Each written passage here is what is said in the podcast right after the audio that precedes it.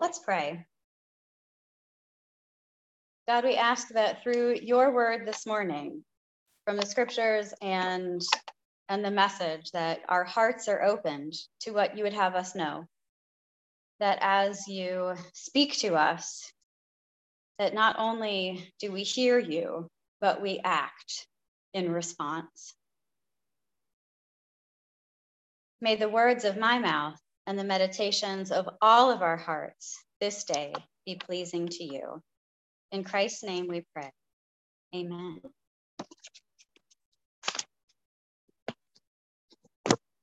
So this morning we are on faithfulness. What does that mean to you? Like if someone were to ask you, what does faithfulness mean? Any, like if your kids or grandkids had asked you, what does faithful mean? What would you say? Trustworthy? Yep.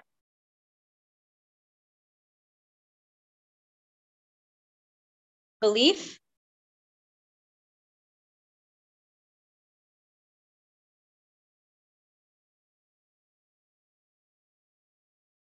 Like the, the person, you believe that the person will do what they say they're going to do? Or Mm-hmm. So cons- consistent, honest, dependable.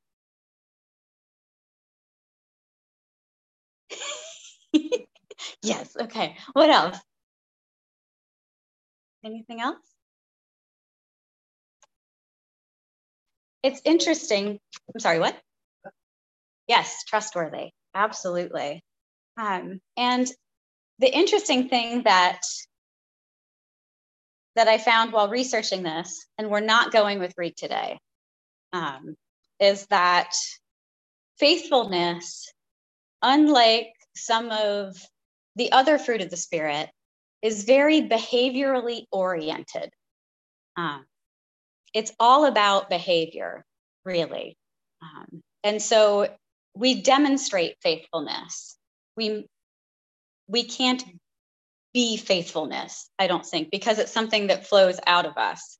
Um, and so, yes, trustworthy, dependable, committed, um, and dem- a person who demonstrates integrity and honesty are all things um, that go into what it means to be faithful. Um, and part of think, our our journey as Christians is to be faithful to what God asks us to do. Uh, and we do that through intentional discernment, intentional um, prayer, and speaking to God about, you know, God, what do you want for me? Um, I know that the last, I'll say, major kind of work um, or calling decision that that I made uh, was before the special general conference in 2019, um, where theoretically it was going to be decided you know what the United Methodist Church was doing in terms of uh, the people who uh, call themselves part of the LGBTQ thing, um, part of uh, that demographic. And so I went into a time of discernment and was praying about what God wanted me to do. God, do you want me to stay United Methodist or do you want me to go? Uh, and I will get to the answer to that at the end of the sermon. But it's these kind of questions of God, what do you want for me? Um, what do you want for the church, whether it's this particular place and space and people, or the larger church as the body of Christ, the universal church. So I asked you what it means, what faithfulness means. So if you were to describe an action or a behavior uh, that the church demonstrates and demonstrates faithfulness, what would you say that might be? How does the church demonstrate faithfulness?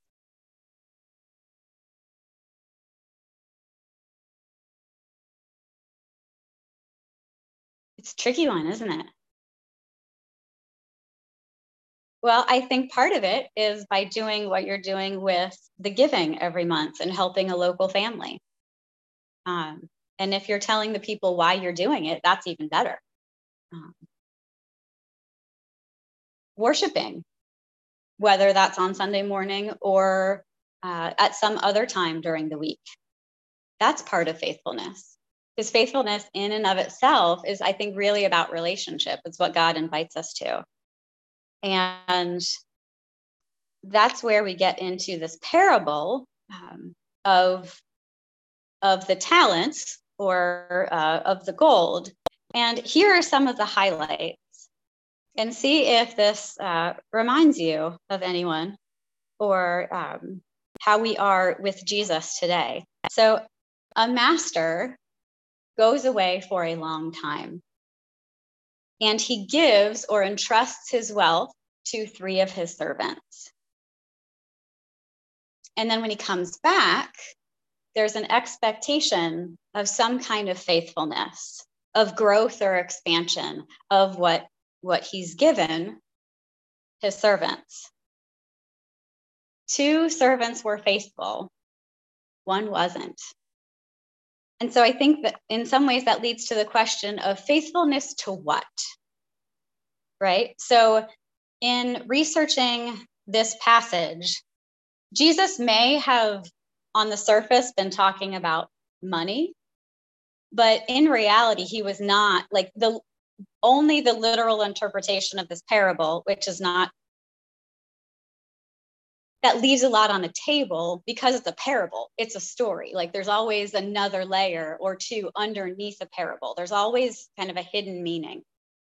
And so as I researched this, one of the things that my uh, commentary brought out was that the the servant who was given five and the servant who was given two bags of gold, they effectively used the amounts entrusted to them. So both of them doubled what they had been given.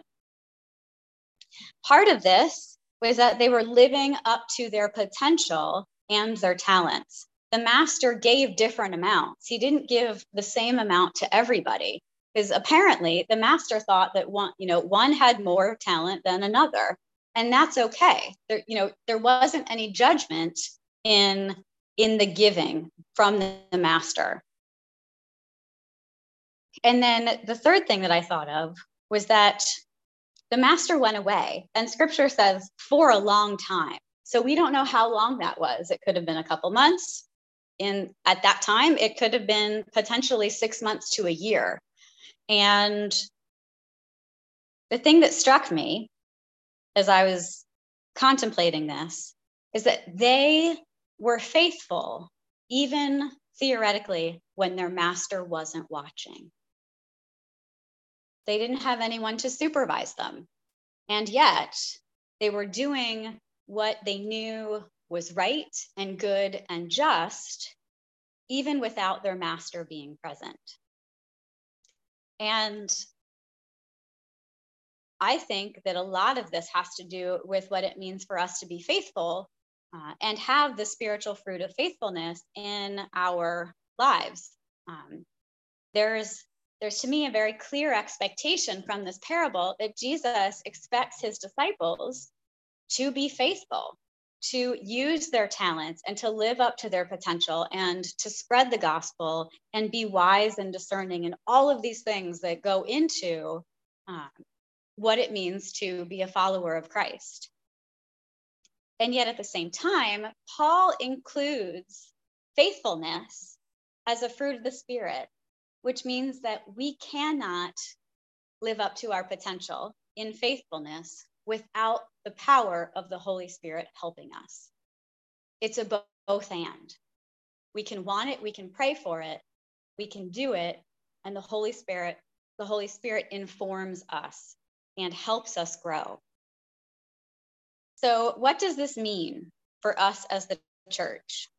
Well, I think, first of all, um, especially for the situation that you guys are in, you can identify the talents and the gifts of the body. You know you are the body of christ. You are the church. Um, yes the building is where you gather but in every scripture that we see um, especially from paul paul talks about the body of christ as the people. And so what talents and gifts do you have? How are you using them Um, and we can then discern how God is asking the church, the body, to use those gifts. Um, and then we are faithful and do it. It's it seems kind of like Captain Obvious, but sometimes it's not because you know there's there's a whole bunch of different ways to know God. And yet, if we're going to increase our faithfulness, we need to listen to what God is telling us and then do it. And that's as the church. And then as individuals, I think we can be people of our word, living with this integrity and trustworthiness. Because um, those are characteristics, but also faithfulness indicates that you have been have you have been doing trustworthy behavior for a long time, right? So like these people, the two servants in the parable, they proved their faithfulness because they were trustworthy over a long time while their master was away.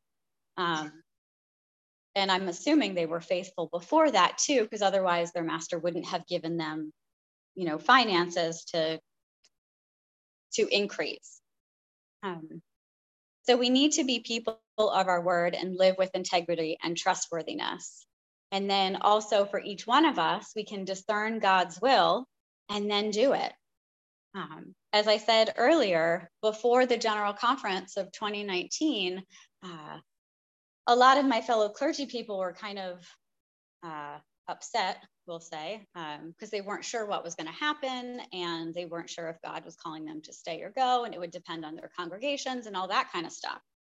I am not an elder or a local licensed pastor, and so i don't have you know i'm not itinerant in that way. Like i don't go from from church to church based on the decision of the bishops and the cabinet.